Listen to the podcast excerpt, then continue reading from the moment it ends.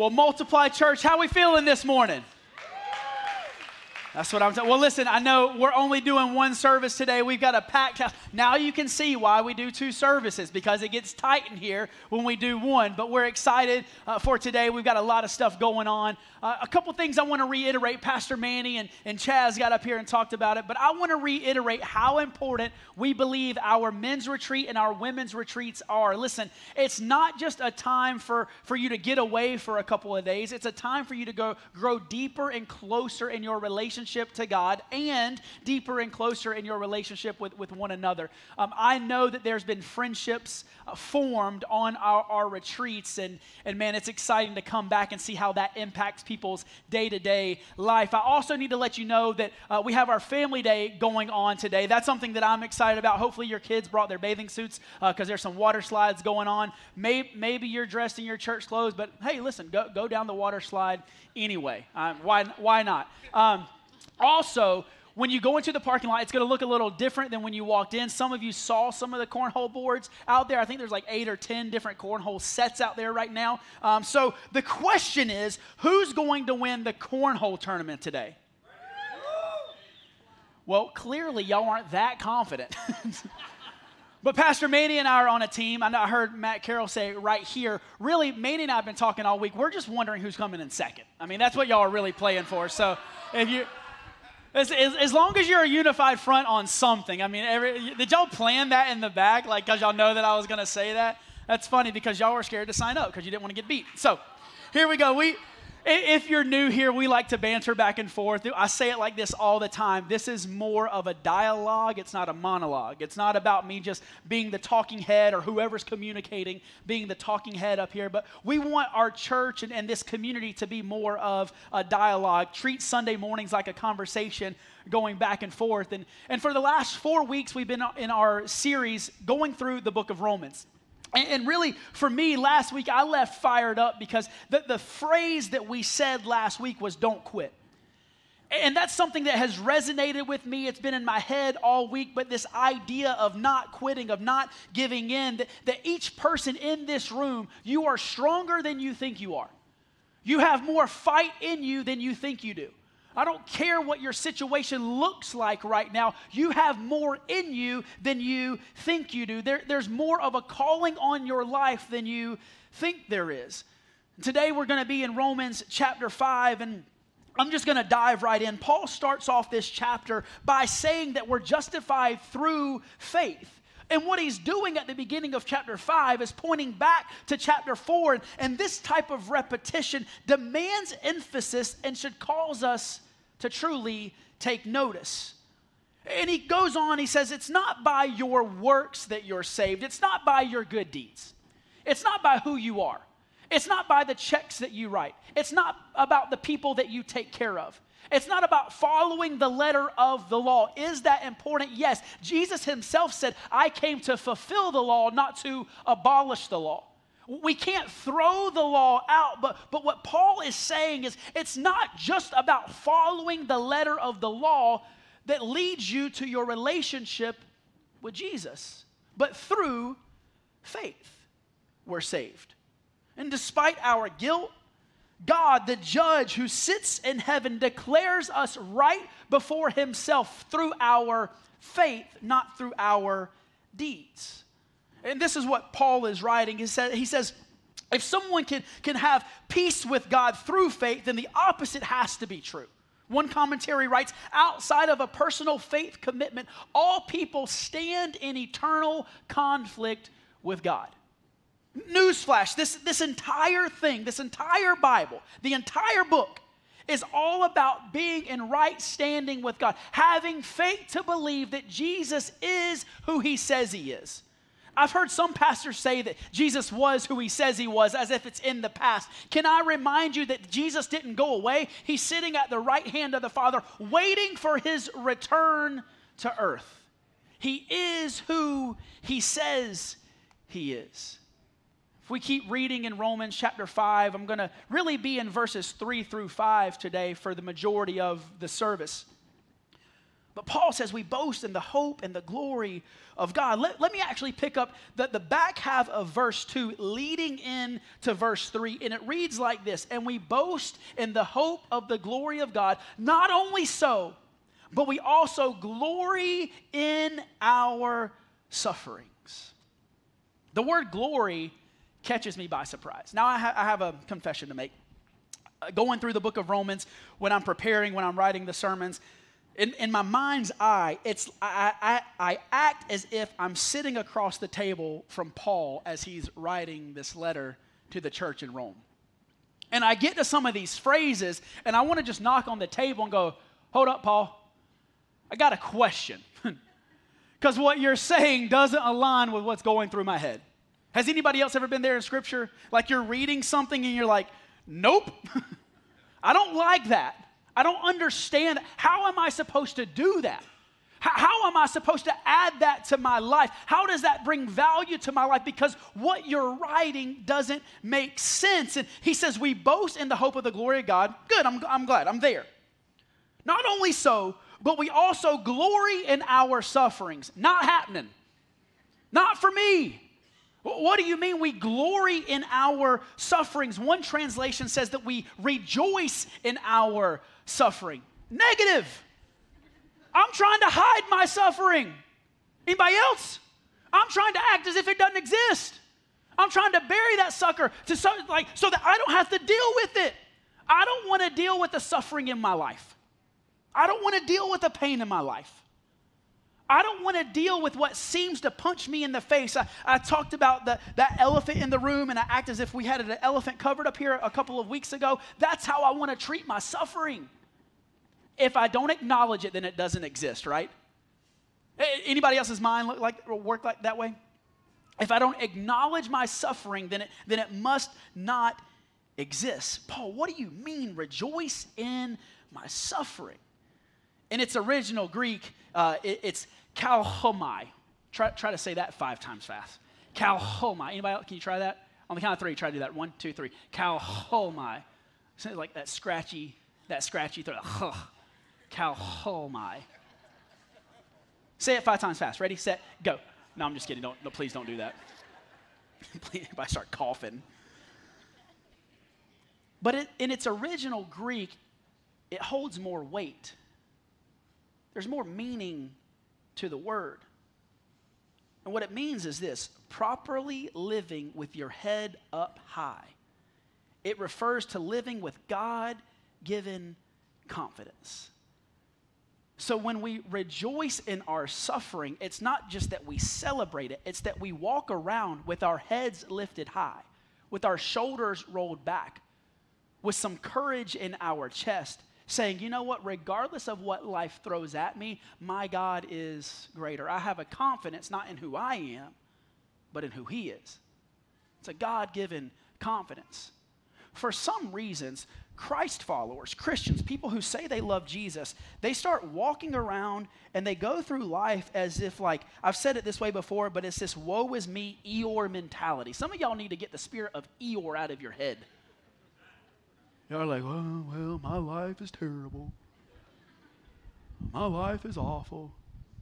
Is that me? Is, is, the mic my fault or is that y'all? Can y'all fix that out of the back? I'm, I'm popping. Woe is me. Woe is the pastor. My mic's messed up. trying to blame it on it's y'all. It's their fault at the back. It's not my fault. That, but that's how we live our. I can make anything an illustration, but that's how we live our life. This mic's not my fault. It's their fault at the back. The, what I'm dealing with in my life isn't my fault. It's God's fault. And we have this Eeyore mentality. And I'm, I'm just going to point fingers. I'm going to make blame. I'm going to act as if it's not my fault. And if I can ignore my suffering, then eventually it'll go away. Newsflash life doesn't work that way. We're all going to go through suffering, and Paul recognizes that, and he says we need to rejoice in our suffering. We need to celebrate in our suffering. What does that mean? My God is bigger than anything that I'll ever go through. Now, again, when I'm preparing this sermon, it sounds really good on paper, but I'm like, Paul, how, what do you mean? Because I don't know what type of suffering you've had in your life, but mine isn't that easy. Mine, mine, doesn't always, mine doesn't always work that way. We said this a couple of weeks ago. 1 Timothy chapter 1 verse 15 says this, "Here is a trustworthy saying that deserves full acceptance. Not partial acceptance, not acceptance when you want to accept it, not acceptance when your life is aligned, but full acceptance. Christ Jesus came into the world to save sinners, of who I am the worst. Revelation chapter 12, verse 11 says that we overcome by the blood of the Lamb and the word of our testimony. Break that scripture down. We overcome by the blood of the Lamb. We overcome because of who Jesus is, who he says he is. Because Jesus was born of the Virgin Mary because Jesus lived a blameless life. He went to Calvary. He hung on a cross. The sins of the world were on his shoulders. He was put in a grave. The grave was sealed with a tomb or with a stone. Three days later, stone rolls away. Jesus pops out. He walks around the earth for 40 days. He ascends into heaven. And then he says, Guess what? I'm coming back. We overcome by the blood of the Lamb because Jesus is who he says he is. And we forget this part. And the word of our testimony. Too, too many people and Christians are just as guilty as everyone else. You want to talk about the negative instead of talking about the positive. You'll tell everyone about your negative situation. You'll tell everyone about how your car broke down. You'll tell, tell everyone about the person that you're dealing with at work. You'll tell everyone about the struggles that you're having in your marriage. You'll tell everyone about your kids who are driving you crazy. You'll tell everyone about every single negative thing in your life. But when God comes through, you forget to circle back around and overcome by the blood of the Lamb and the word of your testimony. And the word of your testimony. Why is it important for us to get out of the seats inside the church and tell people about Jesus? It's because you're sharing your testimony. They can't overcome what they're going through until you open up your mouth and tell them what you've went through. We overcome by the blood of the Lamb and the word of our testimony. That's why we rejoice in our suffering. That's why we celebrate our suffering. Again, it's not in your ability, it's because God is who He says He is. So let's keep reading. Verse 3, Romans 5, verse 3. Not only so, but we also glory in our sufferings because we know that suffering produces perseverance. Perseverance, character. And character, hope. And hope does not put us to shame because God's love has been poured out into the hearts through the Holy Spirit who has been given to us. There's four main concepts that we can grasp through these few verses today. And, and I've already alluded to the first one, but the first one is this we glory in our suffering. Yes, we live in a broken and fallen world, but our hope, our boasting, our rejoicing can't be diminished. Now, this is what I'll say about glorying in our suffering. I've said it this way before, but we're called to have appropriate vulnerability. Now, when you go through something, that doesn't mean you need to tell every single person all of your business all the time. You have to have appropriate vulnerability. You've got some accountability partners that you can share intimate things with. And, and the more you move past those challenges, you can begin to open up your story to more and more people. Why? Because we overcome by the blood of the Lamb and the word of our testimony. Some of you guys, some, some, like there's people in this room whose testimonies are so strong, they're so deep, they're so heartfelt, but for some reason you're too ashamed to, to share it. You're, you're almost ashamed to tell people what you've come through. And what Paul is saying, he says, no, no, no, no. Rejoice in that. Boast in that. Celebrate in that. Because as you celebrate, you overcome more, and then you allow others to overcome as well. The second thing that we learn is this suffering produces perseverance. Why do we suffer? Y'all ever ask, y'all ever ask God those questions? You ever shake your fist at God? No, just me. I'm just the pastor. Great, I'm the only sinner in the room. my, my thing is this I, I don't know where you get mad at God, but I get mad at God in my truck.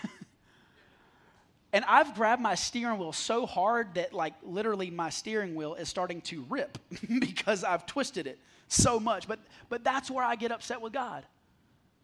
I've found myself saying this to more and more people over the past few weeks God can handle your emotions.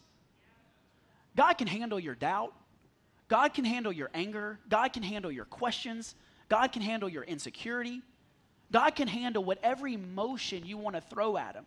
So don't act as if he's like some dude up in heaven that, that just ignores you when your emotions aren't good. He can handle it all. So why do we suffer? God, why, why do bad things happen to good people? What, what I've come to learn in my short 34 years on this earth is that trials show us what we're made of.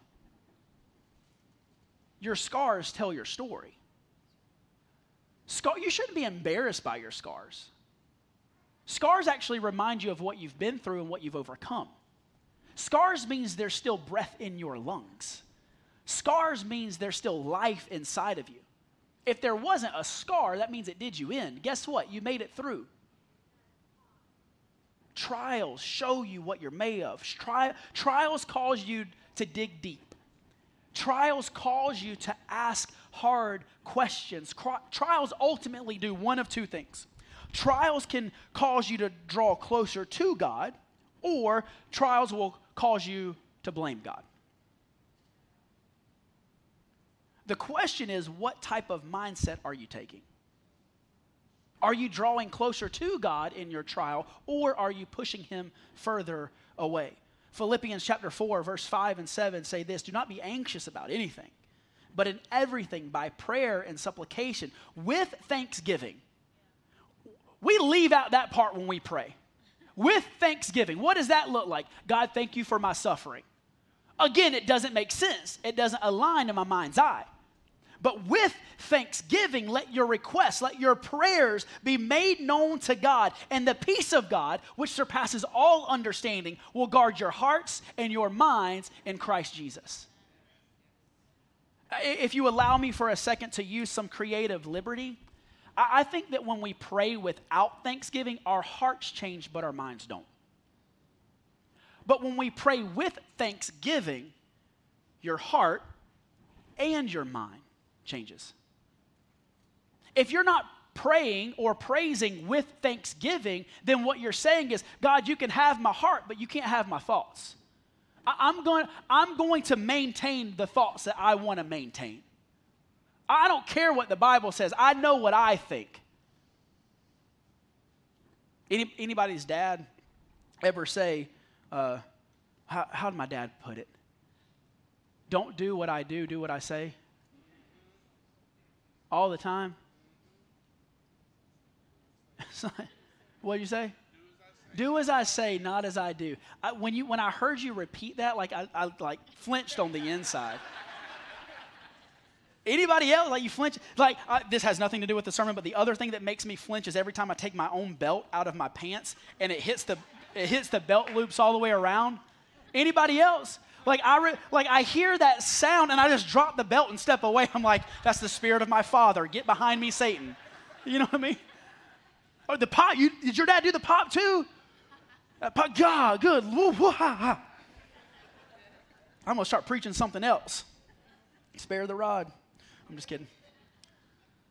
Don't spare the rod. Good Lord. Finish that verse if I'm gonna say it right.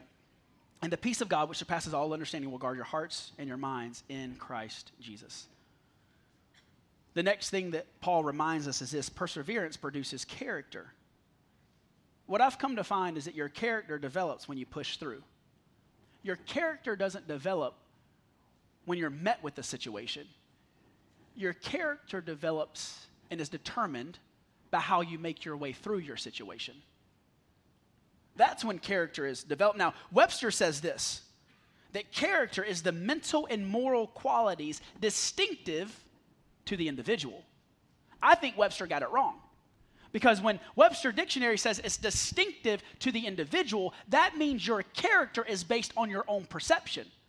That perception is no longer reality. Reality is based on the person who's perceiving. So if you perceive yourself having good character and good morals, then you're always going to be in right standing with yourself because it's distinctive to an individual. It's the individual's perception. But, but if we keep reading in the original Greek, it holds much more weight. Once again, it's tra- the definition is this a trial proof, tried and proved character from the same Greek word as dokimos, to test by implication of trustworthiness. The trustworthiness is an emphasis on trustworthiness in God. So your character can't change because God doesn't change. Your character can't be based on the distinctive of an individual. Your character can only be based on who God is. So, if we keep diving into it, true character, a trial proof character, following Jesus isn't something that you do, it envelops who you are. Following Jesus isn't just this act of the letter of the law, doing what it's right, but it's faith and hope that He is who He says that He is. God didn't say following Him would be easy. In fact, many Old Testament writers talk about this form of discipleship or, or following God as an act of war. And we see that in Deuteronomy chapter 31, verse 6. It says, Be strong and courageous. Do not be afraid or terrified because of them, because of your enemy, because of your situation, because of your suffering. For the Lord your God goes with you. He will never leave you nor forsake you. Christ like character isn't focused on the outcome, but the call. And the call is to follow in the footsteps of Jesus. You can tell someone's character by watching their attitude. In fact, Albert Einstein said this He says, Weakness of attitude becomes weakness of character. The fourth thing that we learn from Paul in Romans chapter 4 is this character produces hope. As we maintain our character, we develop hope. I have to fast forward three weeks from now. We'll be in Romans chapter 8 in three weeks. But, but let me read what Paul writes in Romans 8 24 and 25. But we hope for what we don't see, we wait for it with patience. The good news, hope, even when we see no reason to do so, wait patiently for the Lord. He will come. It's an emphatic statement. He will come. Some of us have forgotten that Jesus is returning. Some of us read the Bible and we believe it. We believe that Jesus hung on the cross. We believe Jesus that died for our, died for our sin. We believe that he rose from the dead. But many of us forget that he's returning. Many of us forget to go to the, like the back of the book. There's this thing called Revelation. We get scared of it sometimes. And we don't want to read it because there's dragons and there's weird stuff floating around and three angels in midair with an eternal gospel proclaiming. like it's like the beast of the earth and the mark of the beast, and we get scared. But when you go to the very end, you, you're reminded that Jesus still wins, that God's still on the throne, and there's a new heaven and new earth. Don't, don't forget that he's coming back. So we keep going. What, what has it been for you? What have you been waiting for patiently? Oh, what I've learned is that there's no shortcuts, that the formula was laid out for us. We boast in God, we rejoice in your, short, in your shortcomings, we suffer, and suffering produces perseverance, and perseverance produces character, and, and character produces hope. That's the formula in and of itself. There's no shortcut to it. So let me try to put it into practice. About six and a half years ago, well, about six years ago, we planted Multiply Church here in Lake Norman. Coming up this September, it'll be six years. And it's a God story in and of itself. And if I'm called to boast in my suffering, then let me tell you about some of my suffering. Because along the way, and I've fallen short as a leader. Along the way, I didn't make every right decision as a leader. Along the way, I didn't make every right hire. Along the way, I didn't make every right decision on what to do, what, where, and when to do it, and, and I've fallen short. Along the way, I've doubted even if I should be the pastor. Many of you don't know this story, but about four months into the church, there was an individual that approached me and said that I shouldn't be the pastor of this church because I was too young. Tell you what that does for a 27 year old. who was already questioning if God had called me to plant a church. But I'm supposed to glory in my suffering, boast in myself, rejoice in my suffering. I don't like it, Paul, but I'll try it. Along the ways, I've had fears of being a pastor. See, boasting in your shortcoming isn't sexy, it doesn't feel good. It's not the highlight reel, it's not Instagram. And that's just, that's just in my professional career, that's just in being a pastor. Um, boast in your shortcomings, bo- boast in what you've experienced. In our personal life, in the past five and a half years, we've had two miscarriages. My dad passed away unexpectedly within 48 hours of going to a doctor's appointment. Jenna's dad passed away unexpectedly. We've lost a total of five immediate, not extended, immediate family members in the last four years. Y'all ever go through life and it's like, dang, that one hurt. You get hit on the jaw and then like you get hit on the other side of the jaw and it turns you back the other way. It's like, man, I'm just walking through life getting tagged every time I turn around. But, but we rejoice in our suffering. Now, let me go back to the professional side or the pastoral side. One of, one of the biggest things where I felt like I failed as a pastor was this. About two and a half years ago, we purchased land just down the road. And we purchased the land, we had this dream, we had this call. We thought that the Lord was going to provide a building, we were going to raise the money. By the time we got through COVID, by the time we got through the permitting phase, the project that we had on the table started at $5.5 million. By the time we got through the permitting, and again, COVID and, and all of that, that five and a half went to eight and a half million dollars. And I thought, Dear Lord, I missed the mark. God, why wasn't I sooner? God, why wasn't it faster? Well, where did I mess up? Why didn't I get through the permit? Where, where could I have pushed harder? Where could I have worked longer hours? Where could I have made quicker decisions?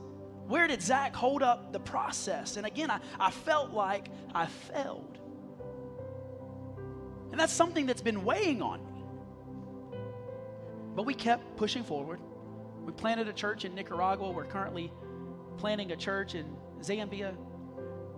There's more to come on that in the next couple of months, but we kept reaching people. We, we kept the main thing the main thing. By the way, church, the main thing was never a building, the main thing was reaching people. The main thing is always showing people the love, the grace, and the forgiveness of Jesus. That's the main thing. So we focused on the main thing.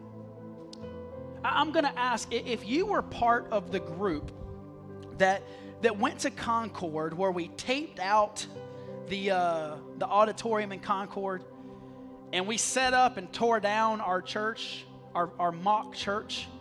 Uh, if you were a part of that group and you're in the room, could you begin to make your way forward? I know there's many of you guys in here, but could you could you make your way forward if you were part of that group?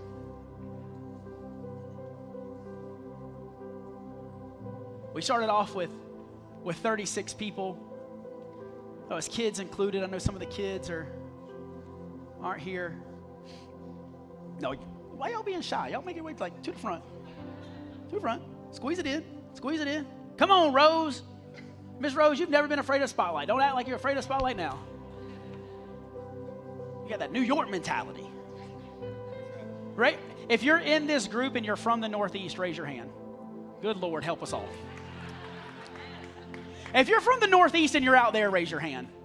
You're finally finding Jesus. You move to the promised land. Hey, if I could talk to this group for just a second. Um, we've all had challenges in our life. Miss Jessica, if, if people knew, if people knew the last six years of your life,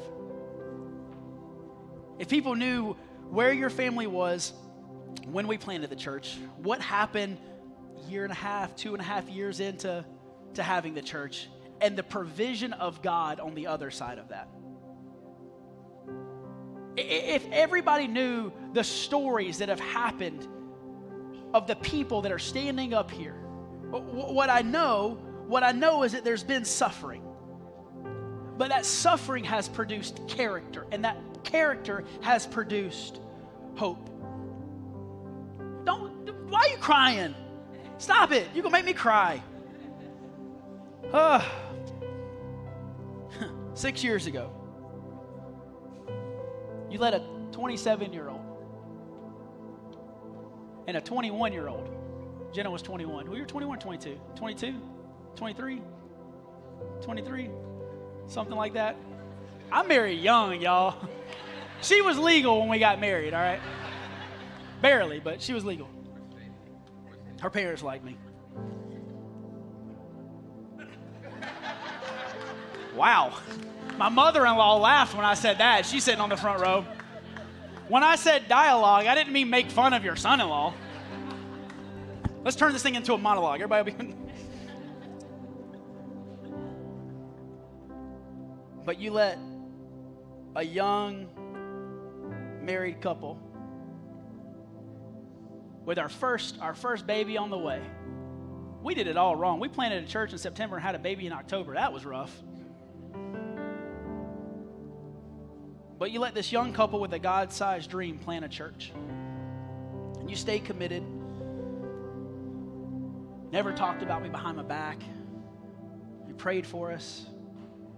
You prayed for Jenna. You prayed for myself. We've cried together. We're still crying together sometimes. We've rejoiced together. And we've walked this road and we see it in Scripture, but we've also seen it in our day to day life that suffering has produced character, and that character has produced hope, and, and that hope has given us a God sized dream to reach this community. And I'm here to tell everyone in the room that you're now part of this story. That the God sized dream that has been placed on this church has been called to be carried out by every single person in this room not just by the people that's standing up here, not just by the pastor or the staff, but the entirety of the church. Pastor Manny reminded me, the office fans will appreciate this, but Pastor Manny reminded me of this this past week that success is when opportunity meets preparation. You see how we quoted that on the screen. Success is when opportunity meets preparation. And we've been preparing for this moment for six years. I told you there's a, a big announcement today, so are you ready? You grab those sticks real quick. Can everybody give me like a drum roll and make me feel really good? Give me a drum roll.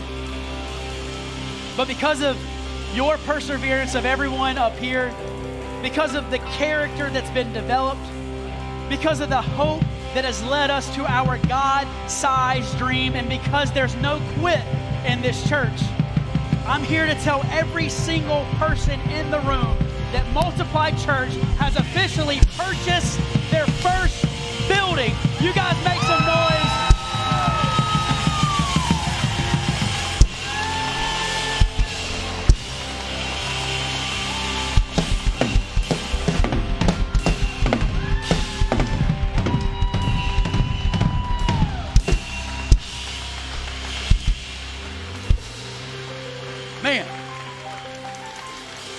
So as they're playing that video on the screen, keep keep looking at the screen. But this property came on the market, and and it was absolutely the Lord's timing, and we felt that it was for us. So so we placed an offer. We hadn't sold the land at that point yet. I'm here to tell you that we've sold the land now, and we got every bit of what we were asking for it. But when we when we made the offer on this land, we weren't the highest offer. We weren't the biggest name offer. But with the Lord's favor, we were able to capitalize on this opportunity. There's a lot of information to come. We're going to be raising funds. There's a lot of dreams that we have for this facility. We're going to be painting it, we're going to re- be remodeling it. There, there's a lot of information to come, and, and then we'll roll that out in due time. But today is just a day of celebration. We're here to celebrate that there's going to be more life, that there's going to be more freedom, that there's going to be more family, there's going to be more purpose, there's going to be more baptisms. There's going to be more salvations. There's going to be more marriages that are restored. There's going to be more God sized dreams. And so, this part of the facility will become our new sanctuary. We're remodeling it. And, and to give you kind of a, a concept, you can tell that this room is packed right now. That gym is going to be remodeled into our sanctuary, and it can fit about 100 to 130 more chairs that are sitting in here right now. So it's a space that we can begin to grow into. And, and Paul, Paul keeps writing in Romans chapter 5, and, and you've heard many people say, like, we're, we're in a broken world, we're in a dark place in society, we're in a dark place in our culture, we're in questionable times. But it didn't catch Paul by surprise because what he says in Romans chapter 5, verse 20 is this. But where sin increased, grace increased all the more I don't care what sin is in the world because the grace of God is greater than any sin that will ever be in the world. We will continue to steward places and faces that, that God sends our way. We'll continue teaching and preaching that where sin increases, grace increases all the more. Listen, our location might be changing, but our mission is still the same. I was, I was reading in, uh, in my quiet time earlier this week, and I, I came across this phrase, and I thought it fit perfectly. And it reads like this Through Christ, sinners are not left as beggars on the doorstep of heaven. I don't know about you, but I felt like a beggar on the doorstep. God, would you just throw me some crumbs? God, if you would just listen to that one prayer. God, if you would just show up. And I felt like a beggar. God never created us to be beggars. He calls us sons and daughters, but it goes on to say this hoping God will somehow open the door. Instead, his attitude towards those who believe has been wholly changed because of Jesus Christ's sacrifice, because Jesus is who he says he is. Church, it's time for us to pull people off of this proverbial doorstep and welcome them home. To welcome them as sons and daughters, to welcome them as heirs to the throne. Now, listen, as we walk through this journey, today is day one. Again, there's more information to come. But if I could challenge you with this, jot down this URL address. But we've purchased Take the Lake Church. Take the takethelake.church. Takethelake.church. That's a way for you to follow along with the story. It's a way for you to follow along with the fundraising. It's the way for you to follow along with the renovations. In fact, one of the sublinks on that page, you can actually schedule a tour, and our team will take you on a personal tour through the facility. You'll see the dates on there. So it's takethelake.church. But man, we would we would we would miss the mark. We would miss the mark if we stop with just a celebration of the building. We're not going to stop with the celebration of a building. We're going to stand all of this all across this room and we're going to end worshiping God because he is who he says he is. Let's step back into worship.